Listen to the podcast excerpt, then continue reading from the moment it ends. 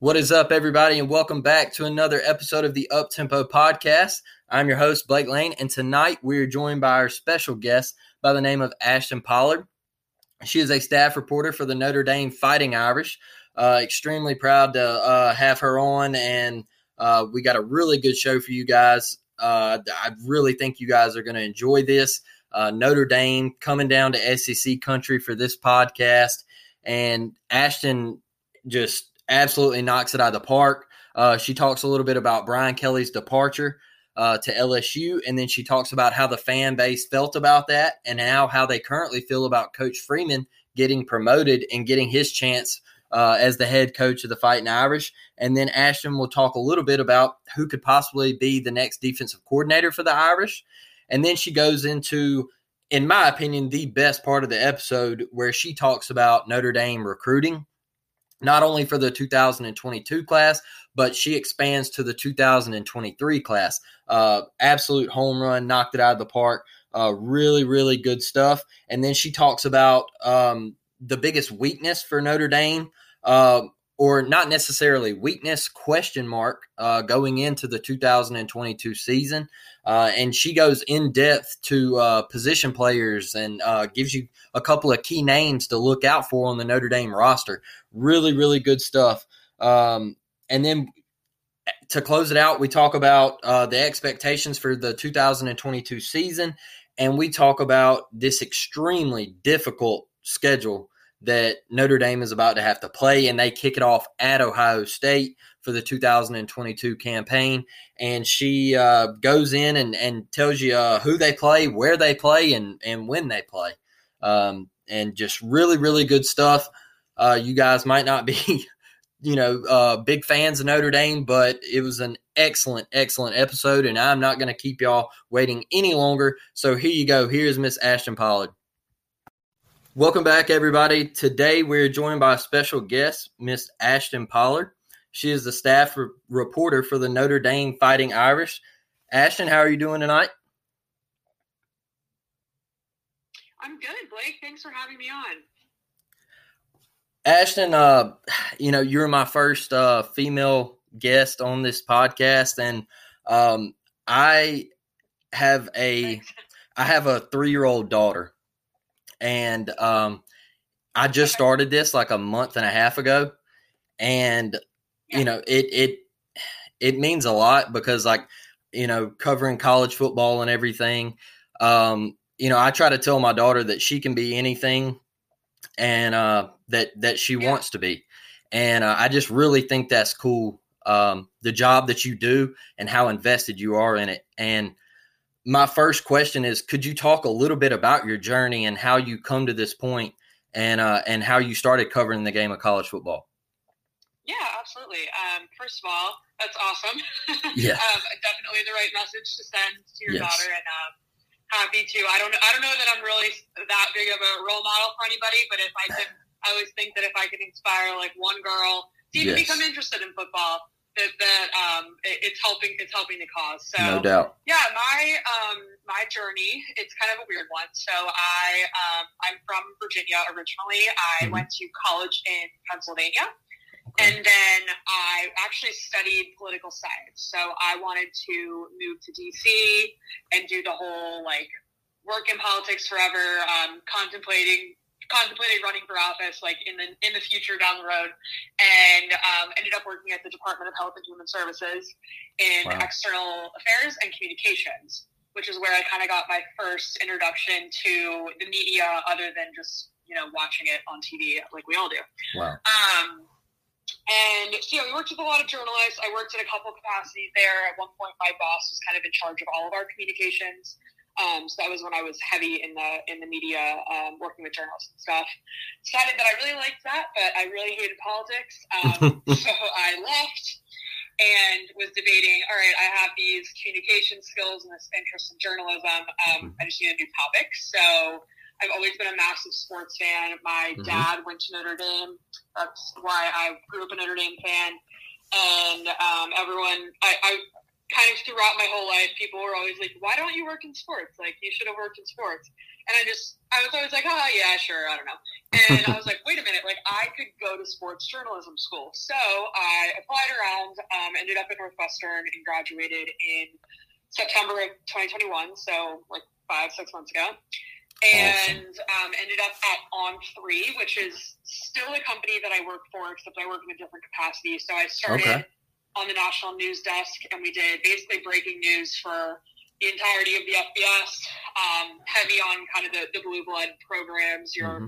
Power Fives, um, Notre Dame, lumping Notre Dame into the Power Five, even though technically they're not in it, I guess. Um, and then ended up moving over to Blue and Gold, which is the on three Notre Dame fan site. And I mm-hmm. did that literally three weeks ago. So that's awesome. I'm new to the beat. Um, I'm not new to Notre Dame football, obviously, because that was kind of my favorite thing ever growing up. But um, covering a team and being a fan of a team is very, very different. So learning the ropes, um, adding to my what I would say was sufficient knowledge, obviously, but it certainly was not the um, amount of knowledge that I need to have to be successful in this role. But that's kind of how I got there. It's a it's a weird path, but um, hopefully, it, hopefully it was a good decision to leave DC and move into sports. That is absolutely incredible. Um, um, and now, Ashton, getting into um, the football side of things, I wanted my first question. I wanted to ask about the Brian Kelly departure, and how was that fan base feeling about him leaving for LSU, and how are they feeling with Coach Freeman finally getting his shot to be a head coach? Yeah, so that day I was actually uh, rehashing it on a, another podcast the other day. It, I guess, throughout the season, um, once really once Clay Helton was fired at USC, there were these little rumors of like, oh, Brian Kelly will look at USC, but mm-hmm. nobody really ever believed that.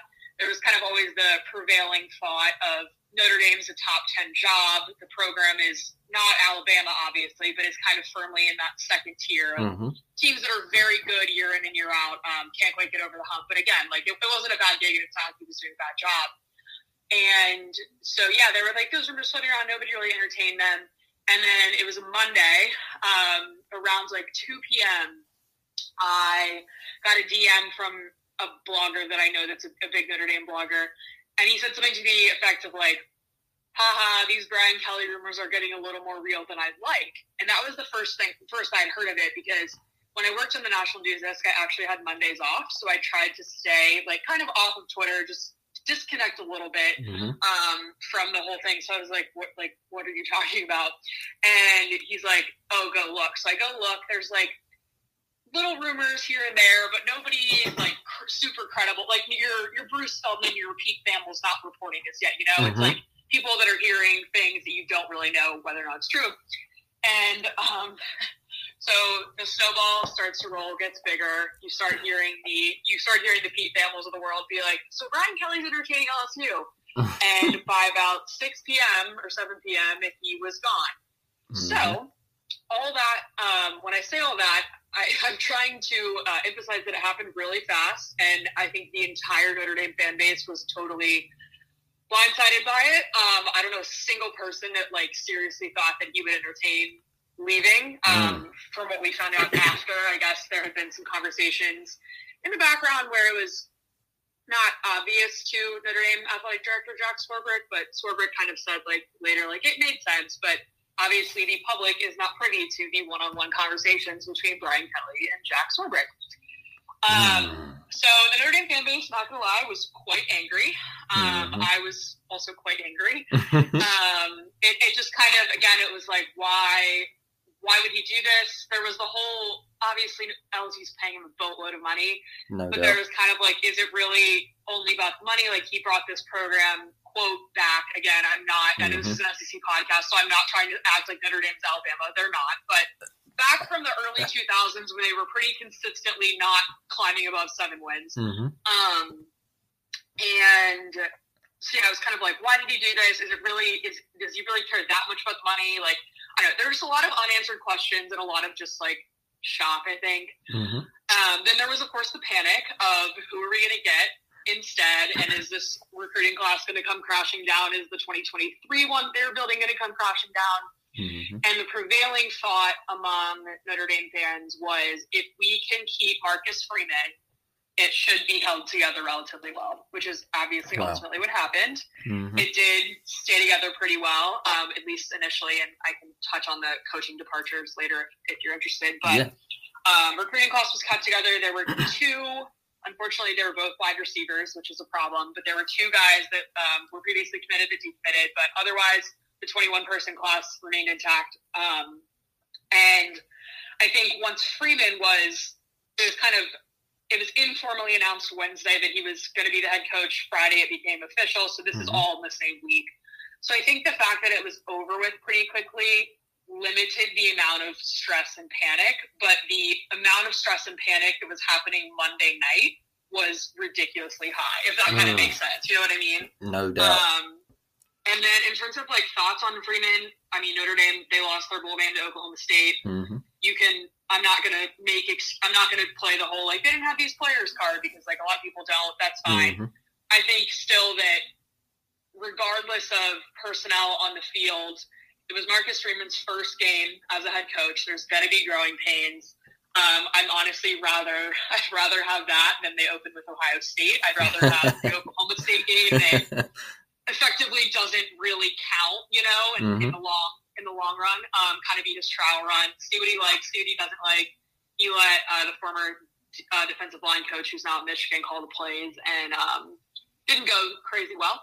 But yeah, I think I think in general the fan base is excited and they're really happy that, that, that they wanted Freeman, myself included. We all kind of wanted Freeman. Yeah. Uh, there was Luke Fickell talk, which would have been fine. Luke Fickell's a good coach, mm-hmm. um, but I just I don't know that the culture that they had previously would have been held together. And I also think that Freeman and uh, Tommy Rees, the offensive coordinator, might have followed Brian Kelly to LSU if Freeman didn't get promoted. So wow. it was kind of like the one the one thing that we wanted happened, so mm-hmm. everything stayed together. But had you pulled that block, that single block of the Jenga tower out, it probably would have all come crashing down.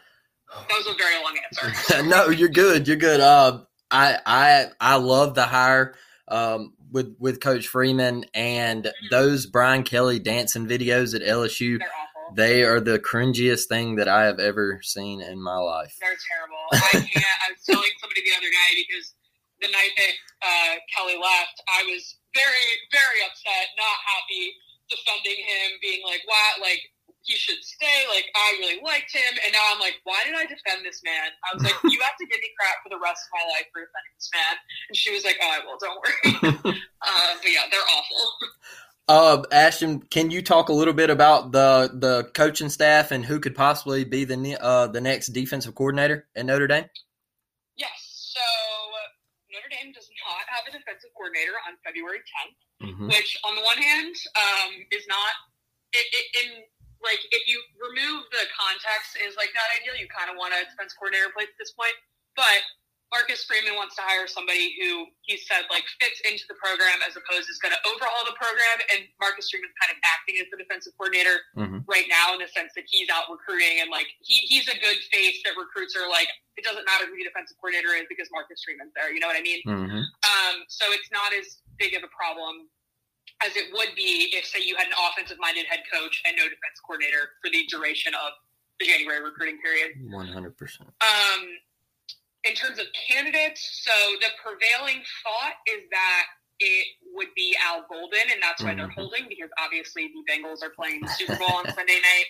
It came out the other day that Golden allegedly signed an extension, which some people were saying that brings that takes him off the table. I'm saying that's never stopped anybody before. We've seen 100%. so many coaching changes in this cycle where people sign and then they leave two weeks later, three weeks later, whatever. Mm-hmm. Um, that doesn't mean anything. That's a nice talking point or whatever, and like maybe it signals he's staying, but I don't think it takes him off the table.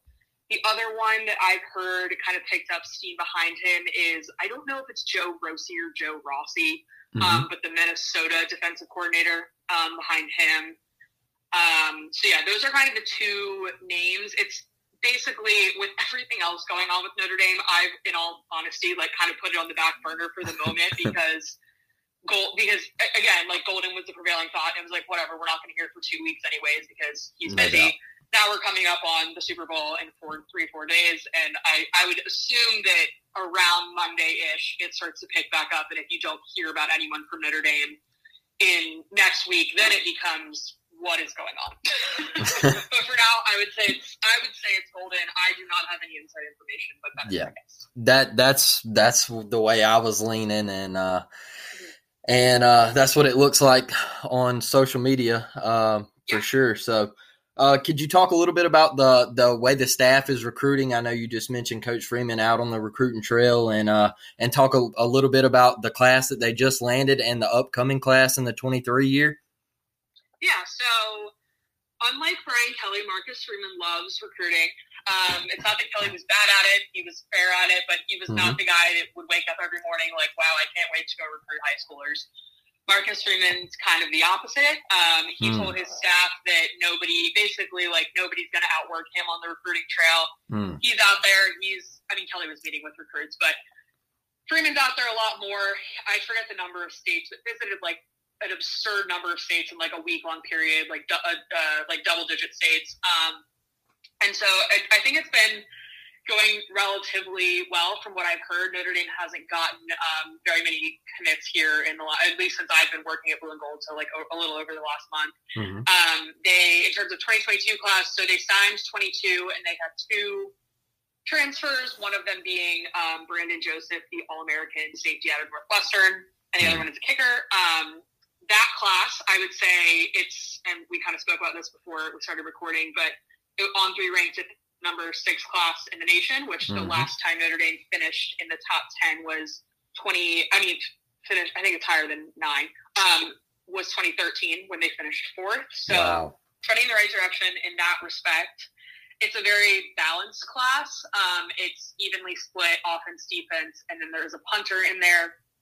And the strongest groups um, are offensive line, which is kind of Notre Dame's thing, so that's mm-hmm. unsurprising. Mm-hmm. But I think where they did really well, and I think where you can see the Marcus Freeman effect right away, is that the linebackers are really, really, really stout. So mm.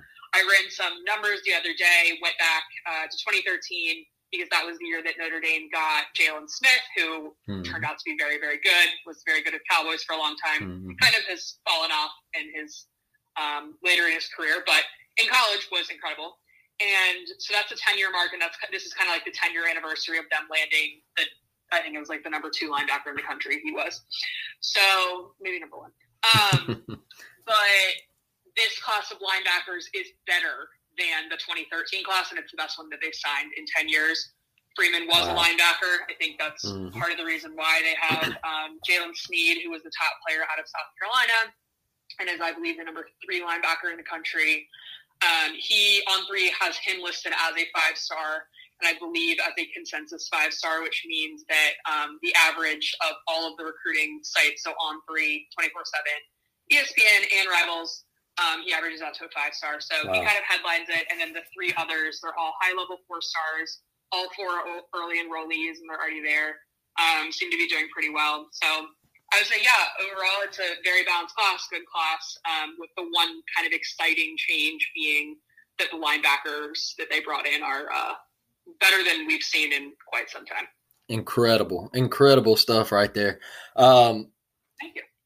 Yeah, you you you definitely know your stuff. Uh, uh, what, I've been writing a lot. The last week of my I, life has been looking at this class. So I, I follow. I follow your stuff on Twitter, and it is amazing. Uh, um, very much. I appreciate that. Could could you talk a little bit about what is Notre Dame's biggest weakness going into this 2022 season? Yeah, um, I think it's definitely at the quarterback position, and I would I would say biggest question as opposed to biggest weakness mm-hmm. in the mm-hmm. sense that Tyler Buchner is the presumed starter. Mm-hmm but he is a soft true he will be a true sophomore out of California, which I say he's out of California because that means he did not play his senior year of football wow. um, because it was canceled due to COVID. Mm-hmm. So this kid, um, he's very good. At one point, he was rated a five star. I think toward the very end, he got knocked down to a very high level four star. But um, for all intents and purposes, very very high level kid. And um, he has a great arm. He's more of a dual threat quarterback, but he hasn't started a game since 2019. So he'll be coming Mm. up on three years if he does start come September. And his first game is going to be at the Horseshoe against Ohio State. so I think um, Notre Dame has a lot coming back, and like there's there really no, there aren't very many concerns on defense. They're going to have Mhm.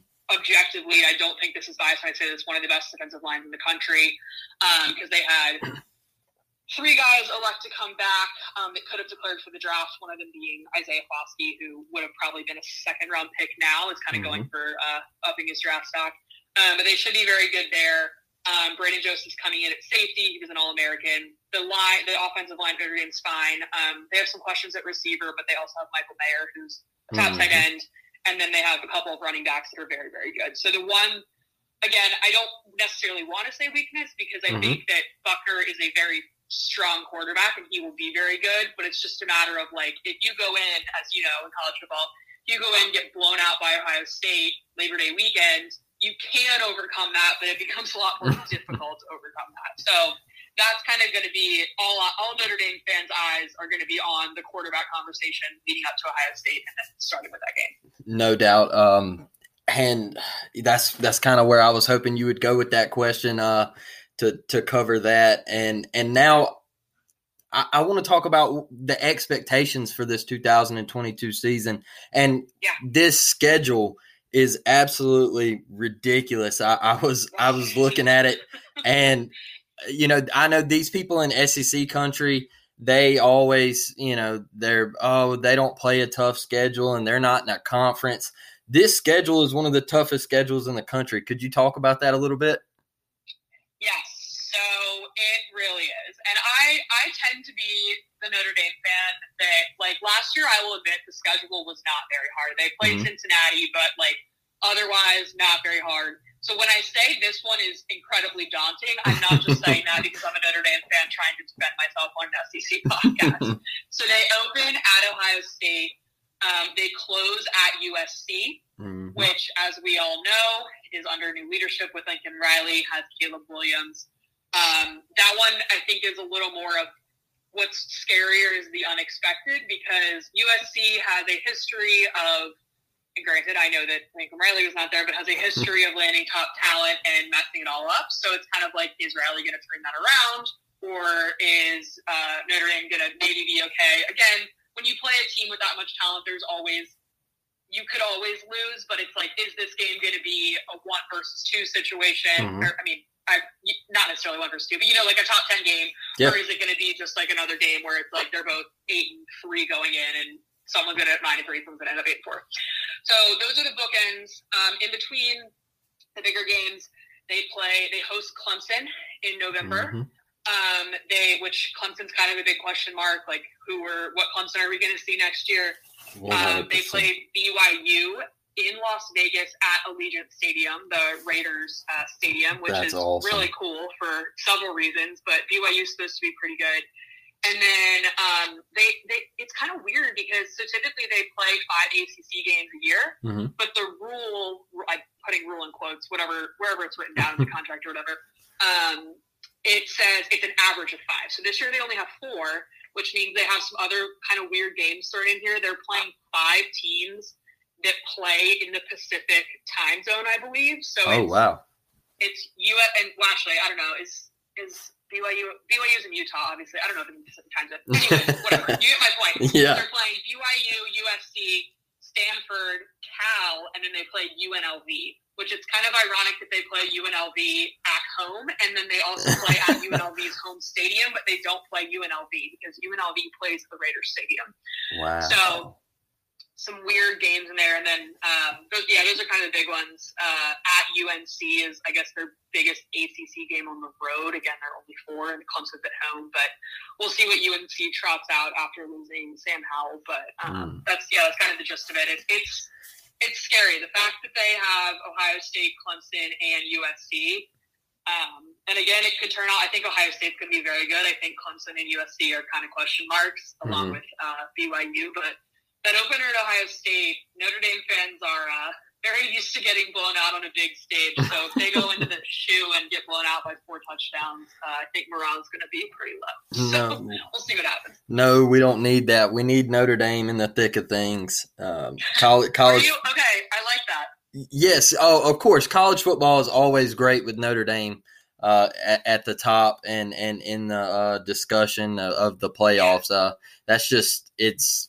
I mean, that's how it's I always agree, been. But I'm biased. But I'm, I'm kind of the type of I like the like I like the blue bloods being good. Like I, I'm mad that Texas is so bad. Yes. I think college football is fun when Texas is bad. I, I, I am a little less mad that USC is bad just because I don't like USC as my fandom. But also, I was kind of people were when um, they picked up Caleb Williams and Riley, people were like, "Oh my god, like this game's gonna be awful. They're gonna be good again." And I was kind of like, honestly, I'm kind of tired of the USC game just like sucking. Like it's not yes. fun anymore. You know what I mean? And sure, uh, I'm sure Notre Dame will lose to USC in the next couple of years, and like that does suck, and I want them to win. But at the same time, it's like it gets kind of boring just like beating up on USC constantly. Yeah, um, we have the Iron Bowl here in Alabama, so uh, yeah. it is. Uh, love the Iron Bowl. Yeah, it's um, in my opinion, it's the greatest rivalry in college football. But I know uh, some people think you know the game is. But um, Ashton, one last question I got for you: When is Notre Dame actually going to join the ACC? uh, never. Never. so if you, if you want the actual answer to that, it's when they have to, and. Mm Jack Swarbrick, the athletic director, is currently outsmarting effectively everyone in college football, with maybe the exception of Greg Sankey. I think that Greg Sankey and Jack Swarbrick actually run college football together because Sankey, for obvious reasons, has a lot of power, and then Swarbrick because he one has a he's on the expansion committee, so it's him, um, Sankey, Bowlesby, who's the Big Twelve commissioner, and then Craig mm-hmm. Thompson, who's the Mountain West commissioner. I know it grinds ACC people's gears to no end that Jack Swarbrick has a spot and Jim Phillips does not. Oh. I'm sure it oh. grinds a lot of people's gears, but um, Jack Swarbrick has a voice in everything, and basically until until he get, until Notre Dame gets shut out of the conversation, which again is not happening, I don't think anytime soon. There's mm-hmm. no reason for Notre Dame to join a conference. I mean, if they go to 12, people were saying, "Oh, Swarbrick agreed that Notre Dame would." Never get a first round bye, but I think that Notre Dame fans, like, if you're the third best team in the country, you're going to end up fifth because mm-hmm. of the way that they have it structured, and then you're going to play the number 12 team. And I've kind of heard the predominant predominant sentiment is if we can't beat the number 12 team, then like we don't deserve to play for the title anyways, and we'd mm. rather be independent than get one bye every five years. You know? Wow. Um, and there are there are a multitude of reasons for why Notre Dame fans don't want to be in a conference, aside from just the fact that it makes people mad. There are actual reasons for it, um, from like a strength and recruiting advantage and whatnot. Mm-hmm. That's a whole other conversation. But yeah, I think I don't think it's happening very soon. And um, based on what the expansion conversation is and how Swarbrick and I think Sankey are kind of leading it together and doing a very good job. Uh, I, I don't see it happening anytime soon. Wow, that's, that's good my honest stuff. opinion. No, good stuff. Good stuff. love to hear it. I love to hear it. Um, Ashton, uh, could you tell my listeners where they could find you on social media? Sure, yeah. So um, primarily on Twitter, um, at Ashton Pollard seven. So it's Ashton like Kutcher and then P O L L A R D mm-hmm. seven. Um, and then if you're interested in any of our work, I know this is an SEC podcast, so I can plug our fan sites. We have several um, SEC fan sites. We have Alabama, Auburn, Georgia, South Carolina, LSU, um, Florida. We're we're adding a bunch more. So if you're interested in, you're probably not super interested in reading my work, but I'm mm-hmm. at blueandgold.com. But all those fan sites are fantastic um, that we have over at On Three, and you should definitely check out both the national website and then the, the fan sites respectively. I think they're really cool, and what uh, Shannon Terry, who started on three is building is, is, really cool and kind of touches on all the different aspects of the the fan, the player, the parents, the coaches. Um, I think it's very all encompassing and includes a lot. So you should definitely check it out. Wow, that's awesome, Ashton. Um, I appreciate you joining me tonight and giving me your Absolutely. time. Um, it, so it means a lot to me, and hopefully, I can get you back on uh, closer to football season and, and during football season and talk some Notre Dame football with you. I would love to. I, am happy to talk football anytime, and I, I love talking at the national level too. I know a lot of Notre Dame fans want nothing to do with the SEC, but I think that it's very fun to talk about, and the SEC is the SEC makes football more fun. So happy to talk about anything and everything. Well, that's awesome. Thank you, Ashton, and uh, we'll talk soon. Yeah. Sounds good. Thanks, Blake. All right. Wow, everybody, that was Ashton Pollard breaking down the Notre Dame Fighting Irish. What an episode! Uh, really knocked it out of the park. Like I said multiple times, uh, just just giving you uh, really really good Notre Dame content. What to look out for in the 2022 season, how they're feeling about Coach Marcus Freeman, and just uh, a hell of an episode, man. And I really enjoyed it. Uh, thank you, Ashton, so much for coming on, uh, bringing your knowledge to to my podcast, and and I really enjoyed it. Um, and can't thank you enough, guys if you could go to Spotify, uh, leave a review, five star review, Apple Podcasts, leave five star review, written review, whatever you got. Uh, appreciate y'all listening, tuning in, and uh, until the next one, I'll catch y'all. Peace.